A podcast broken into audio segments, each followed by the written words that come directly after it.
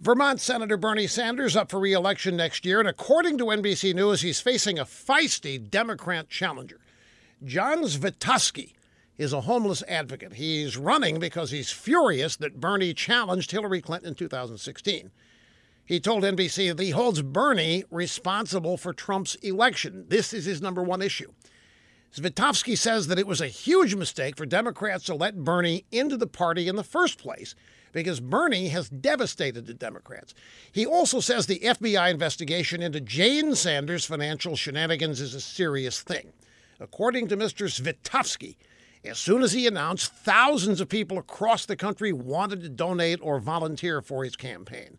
Now, ever since Trump won, Angry liberals have been trying to figure out how to vent their anger. They've marched, they've worn stupid pink hats, they've rioted in blue cities, they've pretended to assassinate Trump lookalikes in plays, and they pretended to hold up Trump's bloody severed head in videos.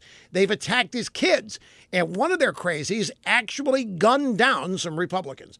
So far, nothing has quelled their anger. But this makes as much sense as anything else they've tried. You angry Democrats, you want to finally get even with someone for Trump's victory? Blame Bernie. Chase him out of office. We'd all be better off. We can deal with whoever replaces him easily.